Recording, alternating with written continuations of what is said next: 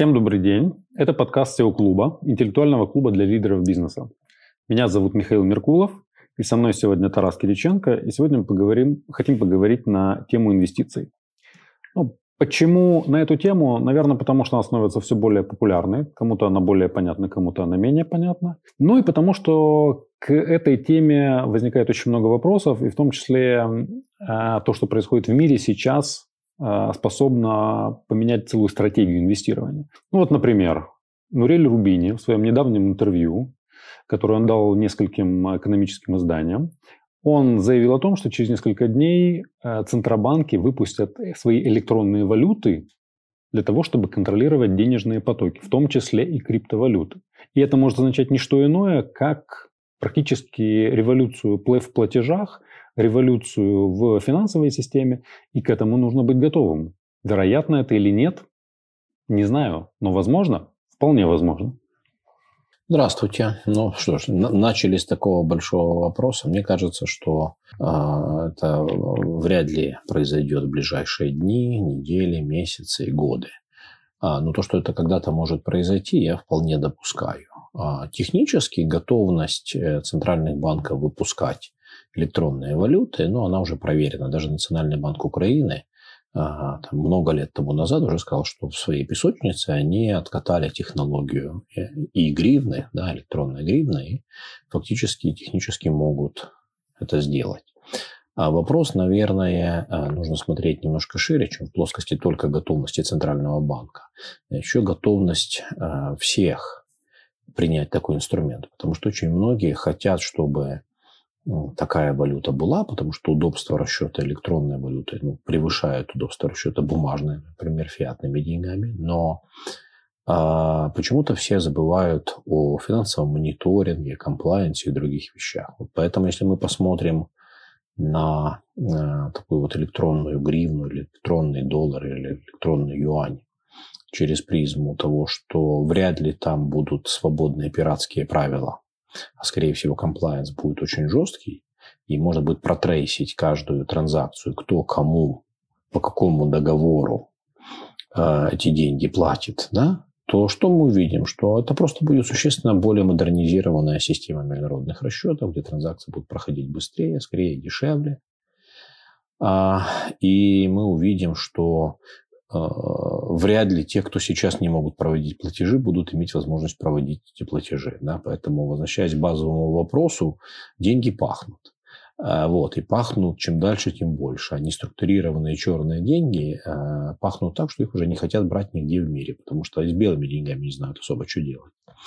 Вот. А, конечно же, ну, легкость расчета деньгами, и мы можем себе предположить, что многие валюты многих там, более слабых стран могут пострадать, потому что ну, что мешает там, вот был проект Libra, по-моему, Фейсбука, да, его же остановили, остановили просто из-за неготовности сознания общества и финансовых институтов принять такой проект. Но прогресс-то не остановишь, рано или поздно это произойдет. Поэтому что при этом а, при появлении таких доминантных игроков в мире а, микротранзакций произойдет с валютами каких-то небольших стран, ну давайте, к примеру, возьмем грузинский лари или еще какие-то. А, зачем населению Грузии нужно вести расчеты в лари? Правительству Грузии я понимаю зачем, но населению зачем? Если Facebook коинами, там, либрами или электронными евроми Э, это можно будет делать с не меньшим комфортом, но, может быть, даже с большим, благодаря юзабилити всех приложений, которые просто очень четко настраиваются на предпочтения клиента. Поэтому мир меняется, но вряд ли это произойдет так быстро, как, а, как некоторые боятся. Ну, быть готовыми нужно. Ну, зима всегда приходит внезапно. Да. Поэтому э, мое ощущение, что для э, людей в нашей географии это означает что срочно нужно заниматься легализацией своих накоплений и своих доходов. Потому что мы-то еще не до конца отошли от зарплат в конвертах. А практика зарабатывания денег в своем собственном бизнесе и недоплата налогов, да, она тоже не до конца у нас ушла. Поэтому в какой-то момент возникнет э, проблема, что деньги-то ты заработал, а ты их заработал, ты их не украл, но ты их не можешь никому показать. Вот тогда может быть проблема. Поэтому, на мой взгляд, легализация и структурирование своих доходов – это одна из задач, которые нужно заняться ну, всем, кто собирается инвестировать. Потому что, правильно сказал, и белые деньги особо никому не нужны сейчас в этом мире, их слишком много. А не говоря уже о черные, плохо пахнущие.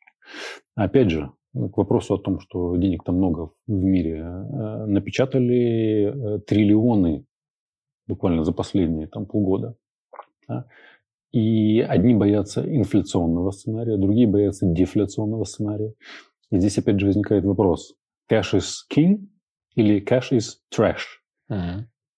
И какова стратегия может быть удержания накопления капитала? Сидеть на кэше и бояться, что он обесценится, или инвестировать в активы с надеждой на то, что активы будут тоже дорожать и как минимум не обесценится кэш.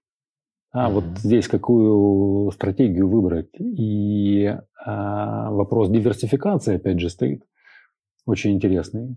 Мир mm-hmm. становится биполярным. Если а, раньше считалось, что инвестируя на американский фондовый рынок, ты практически в шоколаде, индексы растут, и фактически технологии позволили даже бабушкам на свою пенсию инвестировать. И скоро мы услышим на почте разговоры о том, а, ты шортишь или не шортишь. Это будет означать, что нужно валить с фондового рынка, в принципе. Ну, да.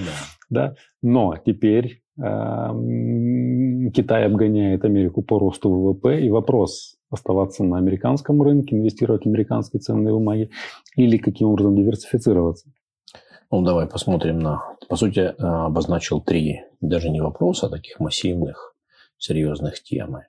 Первая тема – это белых а, денег и а, уплаты всех налогов с них. Ну, наверное, лучший совет, который можно дать всем бизнесменам, если научились зарабатывать, то не страдайте, пожалуйста, патологической жадностью и воспользуйтесь все, всеми теми, теми официальными инструментами выплачивания там, дивидендов или получения а, прибыли, которая есть в Украине, потому что э, лучшее условие, чем в Украине, ну, вряд ли вы найдете в какой-то стране, особенно если вы заработали в Украине и вас обслуживают э, в Украине. Да? Поэтому э, там, первый совет на базе того, что ты сказал, это, конечно, максимизируйте те налоги, которые вы сейчас платите, потому что тем самым вы максимизируете те белые доходы, которые вы получаете. То есть кэш под столом – это уже фу-фу-фу, и даже э, самые отсталые э, украинские банки не хотят уже с таким черняком связываться. Вот, не говоря уже о нормальных. А, поэтому, пожалуйста, прислушайтесь к тому, что вот мой коллега только что сказал, и структурируйтесь, легализируйтесь. Да? А если вы еще этого не сделали, то не теряйте время, потому что а, если потом понадобится что-то делать очень быстро, то вряд ли это будет возможно. Потому что а, максимизируйте свой белый доход, уходите от каких-то наличных и делайте это в рамках действующего законодательства. Тем более, что оно у нас очень лояльное. Я понимаю, что сравнивая с нулевыми налогами, любые налоги будут огромными, но если сравнивать с налогами в других странах, э, то украинские являются, наверное, одними из лучших в Европе. По сравнению даже с американскими, да. они более выгодны. Ну, конечно, с американскими, даже с эстонскими. А, потому что вы же все-таки будете выводить капитал, заработанный в компании, и в Эстонии вы платите 25%. Да? А, вот. Но второй вопрос – это, а куда их вкладывать, да? А, ну, здесь вопрос... А, да, второй вопрос был о том, что создается большая денежная масса, и а инфляция не появляется. Ну да, все экономисты в мире думают, куда же пропала инфляция. И, к сожалению, если лучшие экономисты мира не знают, куда делась инфляция, то вряд ли кто-то способен на это квалифицированный ответ дать. Поэтому инфляция потерялась. А это может значить, что она как потерялась, так может внезапно найтись. И в этом случае всем будет э, тяжело, потому что она может найтись в очень там больших значениях, double digit, может быть triple digit в каких-то случаях. Вот, поэтому думаю, что о диверсификации забывать нельзя, и о вложениях какие-то активы более защищенные тоже нужно думать. То есть многие украинские бизнесмены пока предпочитают вкладывать в свой собственный бизнес. Мне лично эта стратегия очень нравится, просто она не имеет никакой диверсификации. Вот меня какое-то время тому назад вез такой пожилой водитель Uber, а мы с ним разговорились, у него был большой бизнес, большой бизнес, ну а потом его кинули партнеры, там с ним не рассчитались, и он сказал, ну вот я потерял все свои деньги, мой бизнес накрылся, я жалею, что у меня не было никаких пассивных доходов никаких сбережений, потому что а, я очень счастлив, что я платил маленькую официальную зарплату себе, и украинский пенсионный фонд мне что-то выплачивает. Иначе мне просто не было особо за что жить. Ну, я не хочу драматизировать излишне, но а, разумная стратегия диверсификации, откладывания и формирования источников пассивного дохода ни в коей мере не вредит вашему бизнесу, а просто позволяет ему а, ну, все-таки это же ваш бизнес, вы его хозяева, поэтому он должен работать на вас, а не вы на него. Да? То, что вы вкладываете все доходы в свой бизнес, это как бы хорошо, но бизнес должен давать вам а, деньги, и вы не обязаны вкладывать все, что вы заработали в него, потому что это получается, знаете, как в том казино, когда все выиграно, ты опять ставишь на карту. Ну, как бы эта стратегия хороша до первого проигрыша, первого крупного проигрыша, потому что если ты потерял 20%, от, от своих денег, то для того, чтобы выйти на предыдущий уровень, тебе нужно заработать 25%. Ну, 100 минус 20 – это 80. Чтобы с 80 прыгнуть до 100, нужно сделать плюс 25. Да? К сожалению, игра на выбывание. Да? Вот, поэтому, конечно, нужно инвестировать в источники пассивного дохода. Традиционно в Украине, мне кажется, ну, там, с молоком матери в Украине, да и в Южной Европе, можно сказать, впитали недвижимость. И там мои исследования состоятельных клиентов, вы знаете, что я пишу книгу о жизни состоятельных семей, они говорят о том, что 50% э, своих денег люди держат э, в недвижимости. Поэтому спорить с этим бесполезно, это привычка. Понятно, что не нужно обманывать себя и думать, что это там доллар, это все-таки квази, квази-доллар или гривня. А, вот. Но, тем не менее, это что-то, что на длинном цикле может показывать очень хорошие результаты. Ну, это примерно совпадает с тем, куда инвестировано большинство денег в мире. Да, Около да, 50% да, недвижимости. Да, да, да, да.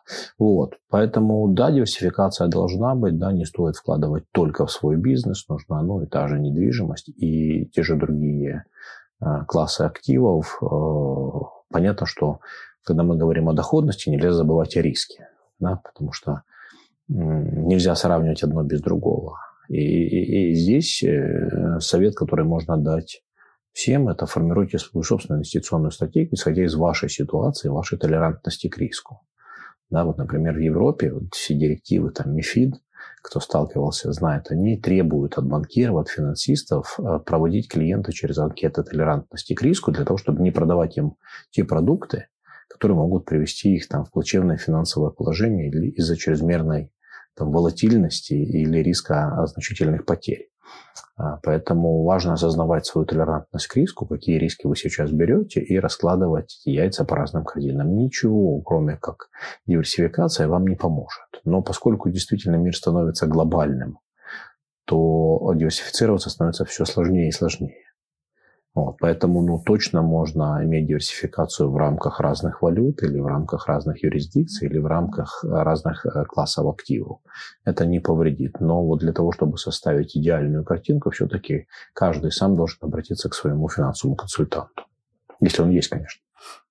Ну и говоря о риске, э, многие-то боятся инвестировать в Украину по причине одни по геополитическим каким-то причинам, другие по экономическим боятся, что экономика э, украинская не выдержит. Но уже как несколько лет в Украине есть возможность инвестировать за границу, и это большой прорыв угу. для нас. И на самом деле, если э, мы говорим о классах активов, которые были традиционными для инвестирования, это недвижимость. Она для нас очень близка, поскольку э, доверие к банкам было однажды подорвано и восстанавливается очень медленно, то квадратные метры – это любимая Э, инвестиция для наших людей. А, кроме этого, то, что становится сейчас более доступным, это инвестиция в фондовые рынки, потому что розничные платформы, такие как э, Interactive Brokers, Robinhood и так далее, они дают возможность даже украинцам инвестировать на фондовые биржи. Но так как э, э, на фондовых рынках становится инвестировать интереснее, я бы даже сказал, более рискованно, потому что идет смена старой экономики и появляется новая экономика. И те дивидендные модели, которые десятки лет кормили фонды и кормили домохозяйства по всему миру, они сейчас могут просто не выдержать конкуренцию с новой экономикой. И появляется еще один очень интересный класс активов – это венчурные инвестиции, стартапы. Поэтому я бы делил инвестиции сейчас даже на три класса. Это и недвижимость, и фондовые рынки, и венчурные инвестиции. Э, чем они интересны? Тем, что они однозначно направлены на новую экономику, э, они работают на э, объемах и на количестве из там, 100 профинансированных стартапов. Один может выстрелить до миллиардной компании, 90 могут умереть. Вот. Но, тем не менее, доходность у фондов которые профессионально занимаются венчурными инвестициями, от 20 до 25 процентов. Что тоже достаточно интересно. Ну и сейчас много публикаций в прессе начало выходить о том, что за последние 10 лет в, в развитом мире богатые стали еще богаче, бедные стали еще беднее. И вот меня заинтересовал вопрос, кто же эти богатые и кто же эти бедные? А, посмотрев на эти цифры, копнув немножечко глубже, я пришел к очень интересному выводу, что люди, которые стали богаче, это те люди, которые владели финансовыми активами, потому что активы подорожали. А те, которые стали беднее, это люди, которые не владеют финансовыми активами. Те, кто живут от зарплаты до зарплаты, это те, которые тратят столько же, сколько они зарабатывают. И, что интересно, даже э, в, по американской статистике около 50% населения Америки не владеют финансовыми активами, да, что парадоксально. Поэтому, мне кажется, императив для планирования своих инвестиций – это, во-первых, владение финансовыми активами, их диверсификация и э, правильная стратегия в их отношениях. Ну, очень здраво. А, я бы сказал, что выбор не стоит, инвестировать или не инвестировать. Конечно, нужно инвестировать, потому что деньги – это такая штука, которая в случае, если не инвестируется, то... Ну, вот у моего брата 10 тысяч долларов съели мыши. Да, правдивая история, причем съели так, что даже работая в банке, отправляя часто деньги в США на инкассу, мы не смогли ничего сделать, потому что мыши съели там, где были номера. А, ну, конечно, деньги еще могут украсть и так далее. Поэтому просто э, деньги э, лежать не должны, да, и в наличной или безналичной форме. Их нужно инвестировать. Но как инвестировать с, ну, вот как ты сказал, э, с диверсификацией, с вниманием на риски, да? Какие классы активов, это уже зависит от конкретного плана и конкретного психотипа там, того человека, с которым ты имеешь дело. Недвижимость, да, традиционные там фондовые рынки, да, акции, облигации, пожалуйста, все это дает доходность. Ну, я думаю, что и стартапы хорошо, во всяком случае, это а, если вы там 5-10% своих денег положите в стартапы, даже если вы потеряете, э, ну, окей.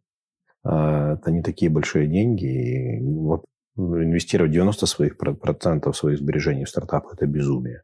Но инвестировать там 2%, 1,5%, 4%, если у тебя это очень рисково, 5% вы можете. То есть, имея миллион долларов, проинвестировать в стартап 50 тысяч очень рационально. Имея миллион долларов, проинвестировать 900 тысяч в стартап – безумие. Ну, с точки зрения риска. Но это, возможно, этот риск будет очень э, вознагражден доходностью. Просто риск будет очень большим. Вот, поэтому, конечно, инвестируйте, конечно, учитесь, конечно, читайте, конечно, смотрите, обсуждайте. Но вот SEO-клуб дает блестящие возможности, просто общаясь друг с другом, учиться лучшим стратегиям. Поэтому здесь хотелось бы дать пас всем членам SEO-клуба, которые слушают и будут слушать, что ну, вы, вы можете намного больше друг другу рассказать, чем кажется. Да? Ну и, конечно, никто не отменял консультаций с экспертами. При этом я хочу сказать, что ни в коем случае нельзя верить экспертам, когда они говорят о будущем они хуже прогнозируют будущее, чем студенты второго курса. Экспертам можно верить только тогда, когда они говорят о прошлом и говорят фактически. То есть они хорошо разбираются в статистике прошлого. И этим они очень ценны. То есть правильный вопрос к эксперту, а какова доходность фондов, инвестирующих там venture capital? Это хороший вопрос к эксперту. А верите ли вы в том, что фонд может принести бешеную доходность? Это плохой вопрос эксперту, потому что эксперт не знает. Он просто соврет что-то, исходя из его парадигмы, его взгляда на мир. Вот и все. А, возвращаясь к вопросам, которые мы задали в самом начале нашей беседы, можно сделать вывод, что инвестировать или не инвестировать – это не вопрос. Инвестировать нужно однозначно, обеспечивая себе пассивный доход и участвуя вот в тех а, в той, в той когорте людей, которые становятся богаче. Да? Просто потому, что если ты не владеешь финансовыми активами никакими, да, кроме собственного бизнеса, ну, ты, наверное, становишься беднее. И есть еще э, один момент э, очень интересный, о котором многие вспоминают слишком поздно, если вообще вспоминают. Э, это случается тогда, когда бизнесмен или топ-менеджер накапливает определенное состояние, даже инвестируя его, даже правильно инвестируя, в какой-то момент возникает вопрос наследования или семейного управления, когда он либо хочет отойти от дел, либо хочет передать по наследству э, бизнес, чаще всего сталкивается с разочарованием, потому что либо дети не готовы заниматься тем, чем занимается родитель, а, либо э, их воспитание пока не подготовило их к тому, чтобы взять на себя управление этим благосостоянием. Ну и есть такое же да, выражение, что первое поколение накапливает, второе поколение приумножает, третье транжирит, четвертое просит милостыню у церкви. Вот ты пишешь книгу о благосостоянии богатых семей. Наверное, эта проблематика тоже там а, может быть раскрыта. Да, много, безусловно, вопросов об этом. Ну, вот, а, книгу, которая, над которой я работаю, мы сейчас предваряем исследованием, количественным исследованием состоятельных семей. А в Украине, кстати, в ближайшее время, надеюсь, там SEO-клуб э, поможет, и мы предложим всем э, принять участие в этом исследовании. Э, книга навеяна, и само исследование навеяно аналогичным американским исследованием. И вышла книга, может быть, кто-то читал, она называется «Millionaire's Mind». А, мне захотелось сделать такую же книгу о привычках а, украинских состоятельных семей, о их стиле жизни, для того, чтобы показать, что не все деньги в Украине там украдены путем взяток за, там, за судебное решение, да? что есть достаточно много честных э, людей, которые своим трудом заработали деньги. Мне бы хотелось, чтобы эту книгу, ну и мы могли друг другу почитать и, может быть, найти э, свои имена на страницах этой книги. И, с другой стороны, еще больше больше мне бы хотелось, чтобы там, не знаю, физрук в школе дал какому-то пацаненку эту книжку почитать, если э, он вдруг захочет делать свой бизнес или становиться финансово а, состоятельным. Вот. Но, безусловно, а, деньги являются лишь средством. Чем многие бизнесмены в погоне за количеством ноликов в своем банковском счету, там, размерностью своих денег, они забывают о смысле. А, и это, конечно, очень печально. Но я уверен, что среди SEO-клуба, который очень много делает для того, чтобы сбалансировать все стороны жизни современного бизнесмена, таких меньшинство, и слава богу. А вот э, о, о готовности передать свое состояние, свою компанию следующим поколениям можно поговорить. Там у нас есть отдельная группа, посвященная бордам, корпоративному управлению, advisory boards и так далее. Но мне кажется, это очень хорошие вопросы, потому что ну, правильное, э, правильное корпоративное управление существенным образом снижают риски, что вот э, второе, третье и четвертое поколение будут вести себя подобным образом, как ты сказал. Поэтому, опять же, можем учиться друг у друга, но и у лучших. А, более того, у крупных консалтинговых компаний, как оказалось, есть достаточно большая практика в выстраивании и подготовке следующих поколений к управлению семейным благосостоянием. И это такой достаточно небыстрый процесс, потому что нужно поженить ценности, поженить интересы да, предыдущего поколения и следующего поколения, заинтересовать и выстроить э, процессы контроля и механизмы управления.